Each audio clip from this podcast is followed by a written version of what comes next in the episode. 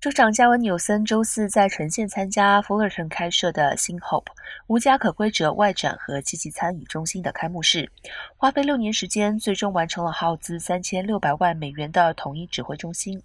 该中心旨在协调资源，并且帮助无家可归的游民。指挥中心将与警方联络员、社会工作者、医疗保险工作和个案管理人员合作，全面应对无家可归危机。